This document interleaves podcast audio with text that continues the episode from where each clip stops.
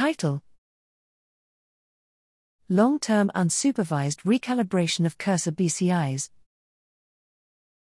Abstract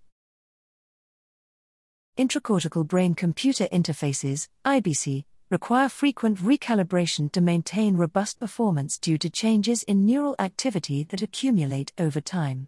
Compensating for this non stationarity would enable consistently high performance without the need for supervised recalibration periods, where users cannot engage in free use of their device.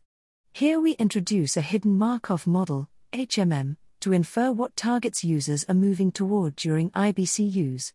We then retrain the system using these inferred targets, enabling unsupervised adaptation to changing neural activity.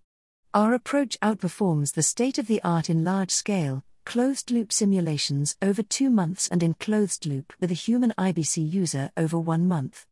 Leveraging an offline dataset spanning five years of iBCI recordings, we further show how recently proposed data distribution matching approaches to recalibration fail over long time scales. Only target inference methods appear capable of enabling long term unsupervised recalibration.